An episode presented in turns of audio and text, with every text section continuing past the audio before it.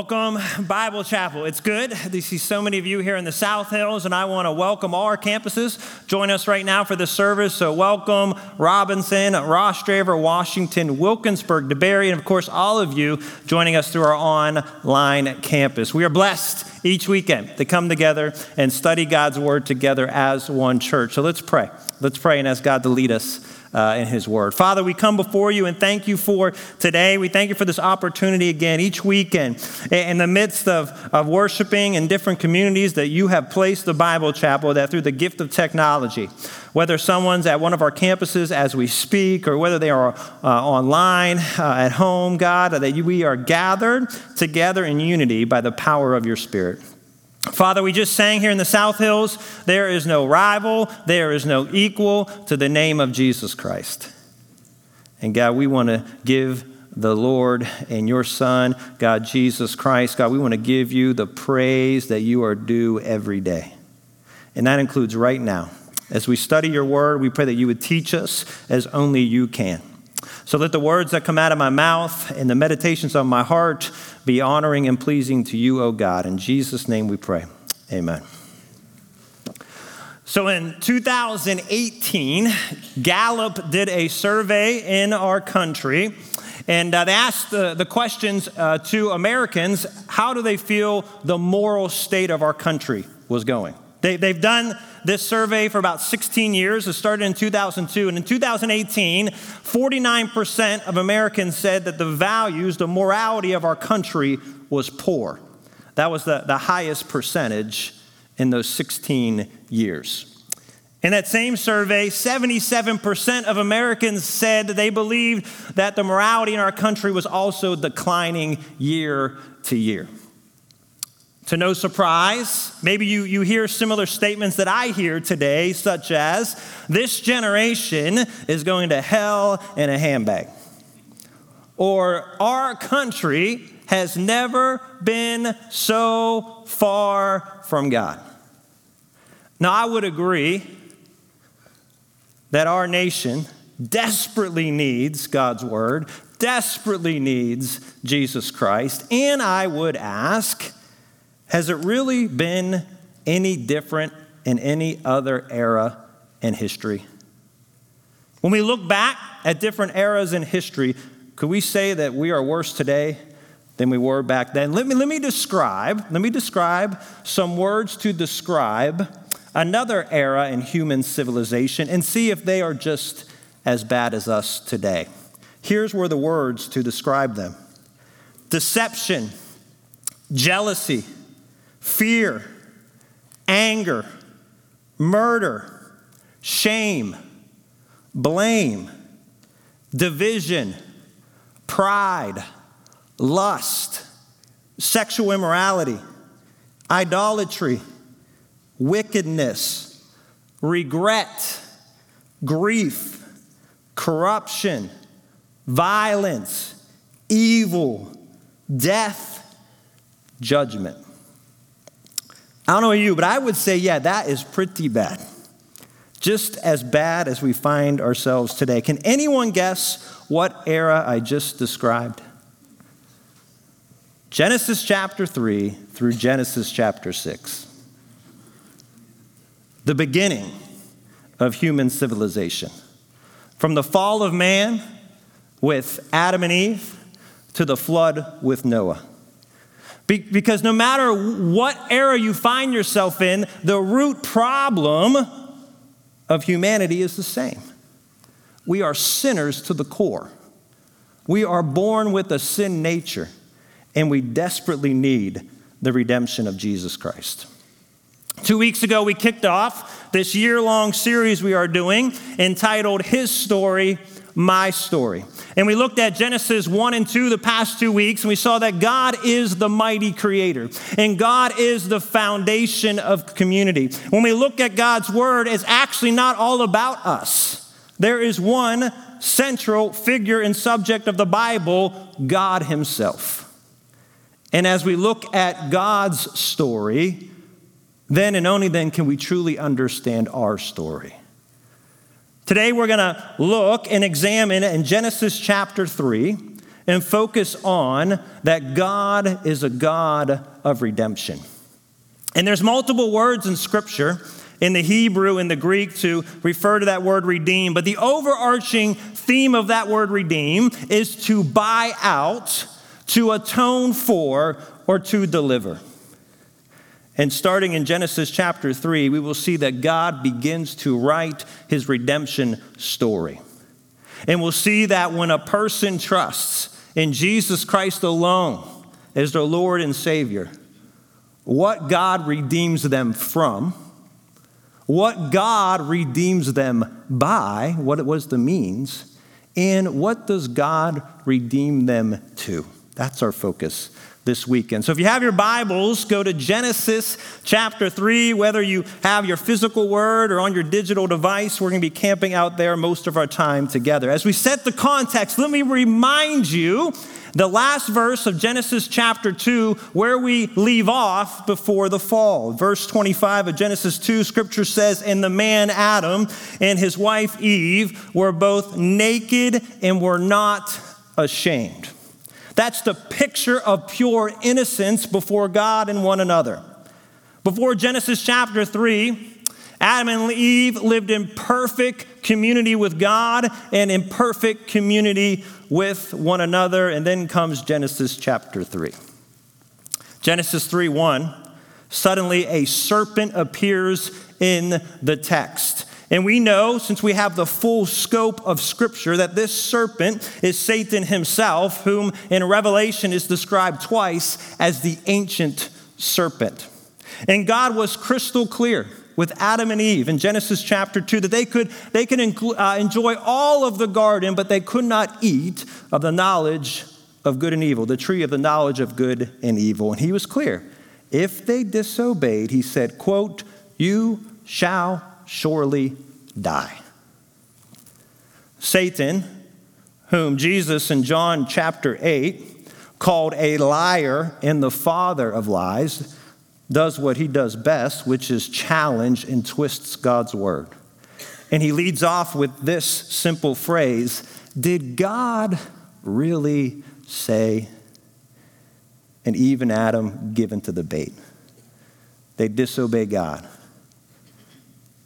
sin enters the human race. Remember, they were naked and unashamed, and once they gave in, sin entered the human race. Listen to the experience now, verses 7 and 8 of Genesis chapter 3.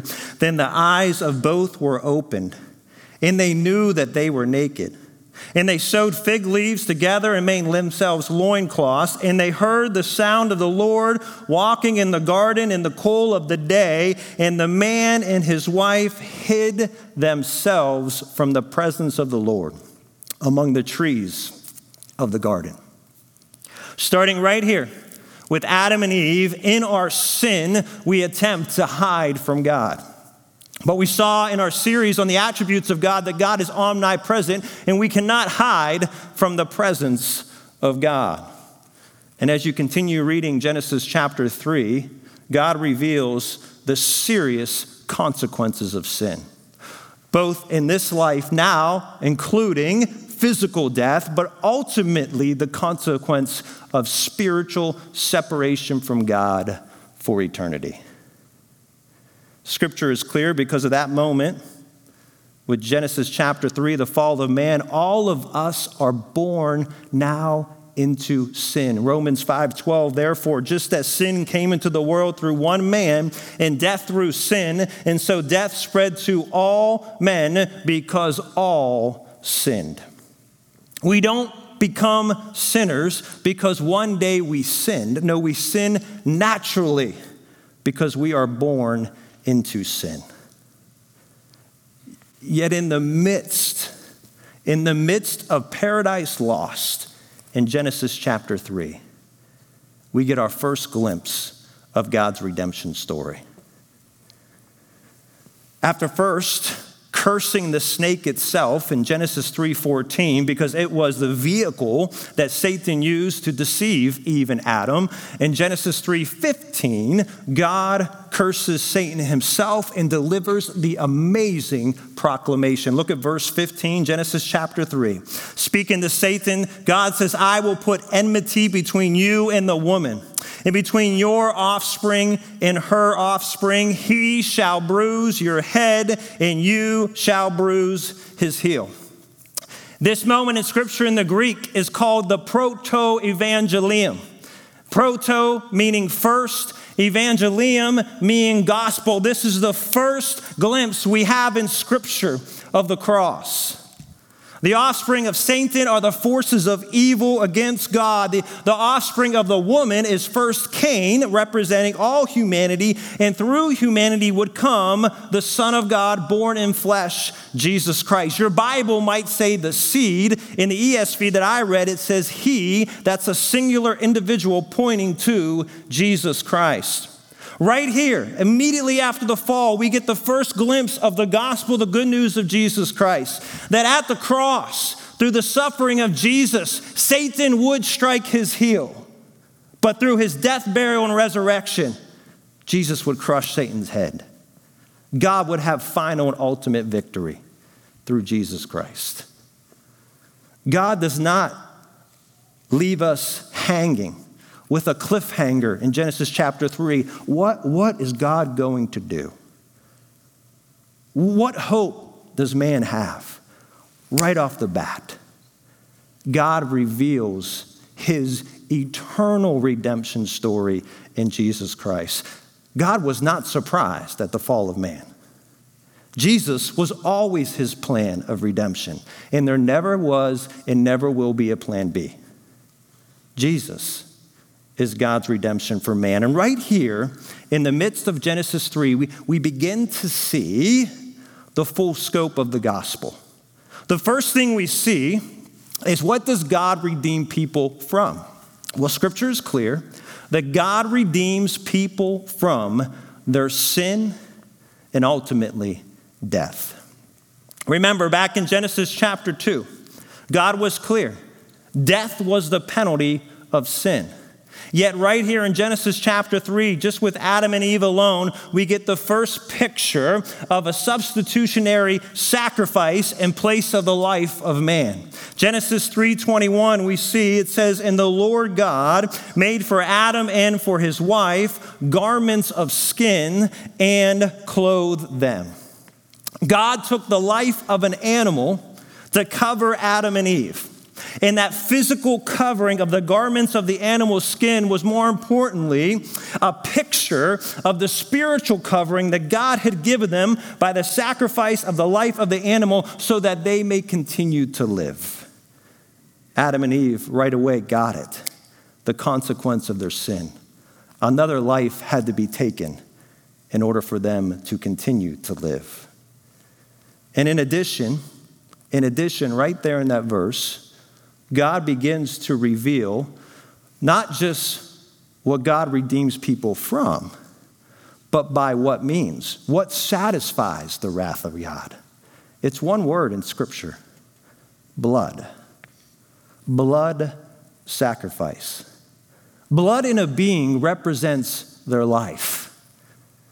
And the shed blood of the animal sacrifice for Adam and Eve appeased the wrath of God as that substitutionary sacrifice in place of their life. And as we read the Old Testament, as we'll do in this series, this system of substitutionary death through the sacrifice of an animal was in place throughout the Old Testament. Leviticus 17:1, for the life of a creature is in the blood, and I have given it to you to make atonement for yourselves on the altar. It is the blood that makes atonement for one's life. Israel, whether in the tabernacle or the temple, year after year, had to give these blood sacrifices to keep atoning and covering them for their sin. Can you imagine that? That constant reminder of their sin and the constant reminder that their Savior had not yet come. And Scripture is clear that the, the blood sacrifice of the animal could never fully atone for the sin of man. Hebrews chapter 10, 3 and 4. But in these sacrifices, there is a reminder of sins every year, for it is impossible for the blood of bulls and goats to take away sins. Therefore, in his love, as God first told us in Genesis 3:15, he did send his son. Jesus Christ, the eternal son of God, fully God, fully man. He became the one and only perfect sacrifice for sin. And by his perfect sacrifice, his shed blood, that final redemption had come. See, God redeems people by the blood of Jesus Christ. We can never forget the great cost for our redemption. As the writer in Hebrews goes on to say, Jesus redeems people not by means of the blood of goats and calves, but by means of his own blood. And listen to this thus securing an eternal redemption. No more sacrifices needed. Jesus' shed blood was the final, the final sacrifice needed to atone for your sins and for mine. Ephesians 1 7, in Christ, we have redemption through his blood, the forgiveness of our trespasses according to the riches of his grace. And I love how the shed blood of Christ is that is that center point in Scripture that connects us from Genesis to Revelation as believers and followers of Yahweh our Lord. Romans chapter 4, Paul uh, reminds us, you know, some might have wondered, uh, what about Old Testament believers? What about Old Testament believers? Were they justified by the law because the Savior had not come? H- how are they saved? And Paul connects Old Testament believer with New Testament believer, saying it's the same process. They are saved by the grace of God through faith in Jesus Christ. Romans chapter 4, 22 through 25, after he just broke down that is saved by faith, not by works, listen to how Paul connects Abraham to you and I, New Testament believers. That is why his, Abraham's faith, was counted to him as righteousness. But the words that was counted to him, Abraham, was not for his own sake, but for ours also. It will be counted to us who believe in him, Jesus, who was raised, past tense for us, from the dead, Jesus our Lord, who was delivered, past tense, for our trespasses, and raised, past tense, for us, for our justification. Paul is saying the blood of Christ does the same redemption for Abraham and Moses and David as it did for Paul and Peter and you and I. For the Old Testament believer, their redemption was them not claiming their own righteousness before God, but trusting in the Christ to come. Their redemption was looking forward to the cross, trusting in the one who would redeem them by his blood. We live on the other side of the cross, the same faith. We give faith in the one who has come whose blood was shed. And by faith in Jesus, we have redemption by the blood of Jesus Christ. The blood of Jesus is by which, whether you are in the Old Testament or New Testament, that one receives redemption before God. We're redeemed from sin and death. We are redeemed by the precious blood of Jesus Christ and we're redeemed to something. God's got stuff for us to do. Scripture is clear. For those who have trusted in Jesus, we are redeemed people to new life in Jesus Christ now and for eternity. As a believer in Jesus Christ, I am a new life spiritually for eternity, and that newness begins the moment I trust in Jesus Christ. My, my eternity with God starts now the moment I trust in Jesus. 2 Corinthians 5:17 if anyone is in Christ he's not a better creation. No you are a transformed new creation. You're old. Think about all your sin. Gone. Gone. The new has come. And when a believer truly grasps all that God has done for them through the redemption work of Jesus Christ, it should cause us to throw off every hindrance, every hindrance that holds us back the following hard after Jesus. When we understand the great cost it was that Jesus Christ was shed his blood for you and I, when we realize, as Galatians tells us, the curse that belonged to us was placed on him on the cross. Christ redeemed us from the curse of the law by becoming a curse for us. For it is written, Cursed is everyone who hangs on a tree. Your sin, my sin, placed on Jesus Christ, redeemed by his blood. That's why Dietrich Bonhoeffer, early 20th century theologian and pastor who died in a Nazi concentration camp, he said, When I realized the great cost of Christ, I realized my response back to God cannot be cheap not to earn his salvation, but when I truly grasp the redemption power of the blood of Jesus Christ, my response must be costly as well. Dietrich says this such grace is costly because it calls us to follow. And it's grace because it calls us to follow Jesus Christ. It is costly because it costs a man his life. Yet it's grace because it gives a man really the only true life. It is costly because it condemns sin, and it's grace because it justifies the sinner.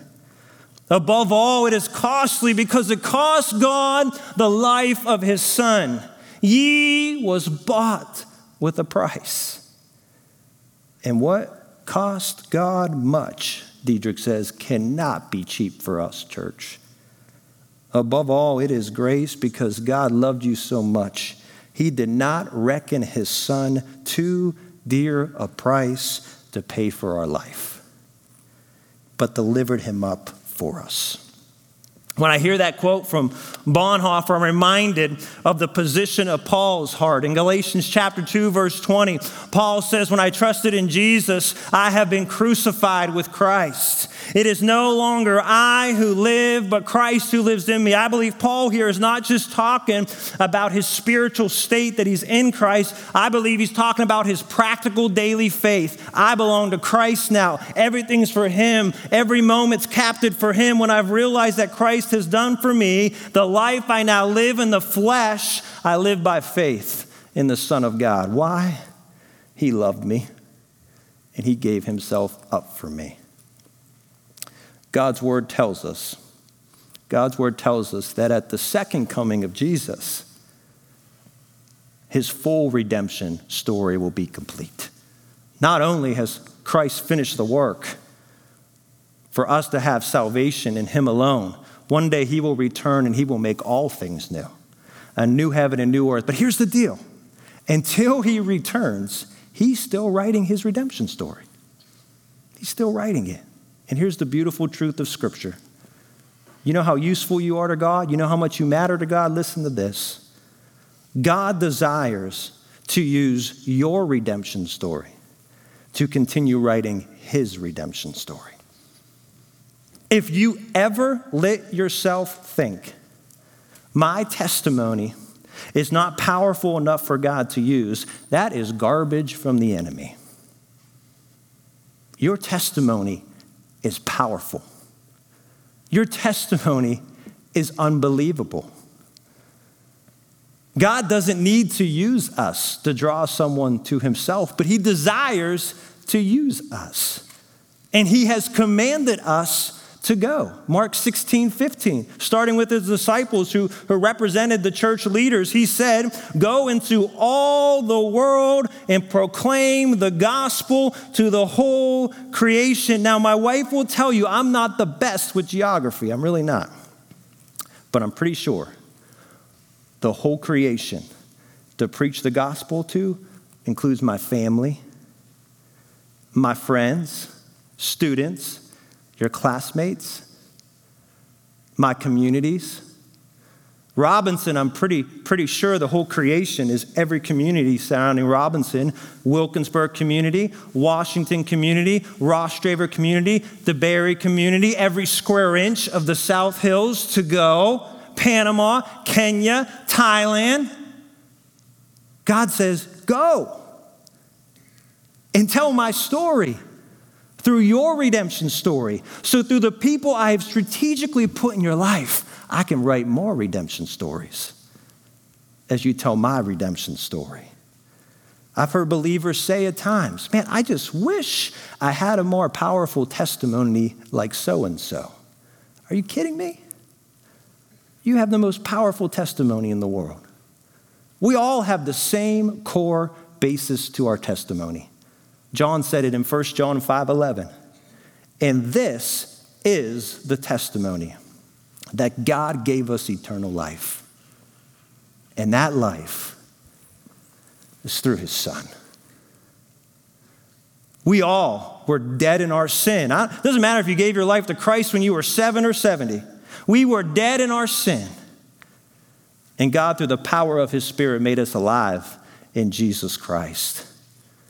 His ridiculous love for you redeemed you by the blood of his Son, and he calls you to a new life in him. So here's the deal never forget this. Your redemption story is unbelievable.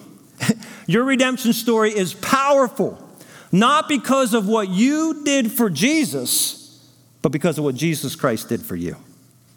That's what makes your testimony powerful.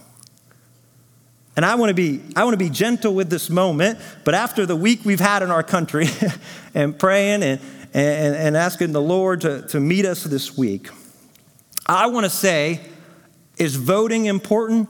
Absolutely. Is researching and supporting a candidate who has biblical values and biblical principles? Absolutely. And more important for the church than putting a stake in our yard for a political candidate is this time right now to put the stake in the ground for Jesus Christ. To say there's no one else I trust. You need to hear my redemption story. You need to hear what Jesus did for me. You need to know that, that no matter what happens here, my ultimate hope was never in a person in Washington, D.C. My, my ultimate hope was never in a person in Harrisburg or our county seat in, in Washington or Westmoreland or Allegheny County. My hope has always been in Jesus Christ. That's what the world needs to hear more than anything the next three months. The world needs to hear the redemption story of Jesus. And God has chosen to use your redemption story to keep telling his redemption story. Will we go? Will we go? And say, let me tell you what the shed blood of Jesus Christ did for me. I'm going to let the campuses take over locally. Right here, right now, I want to invite you all to stand in the South Hills. And if you're at home, stand with us as well. Because here's the beauty here we go. We go together. you don't go by yourself, we go as one body called the bride of Christ that Jesus redeemed by his blood. So, we're going to end uh, today singing together a song that I believe just simply proclaims the gospel. It says, I was dead in my sin, nowhere to go. But when I trusted in Jesus, I became alive. I became alive. And the greatest freedom I needed, I found in Christ. And we can go to a lost world we can go to a lost world right now who desperately needs to know I'm free. I'm free. Forever I'm free.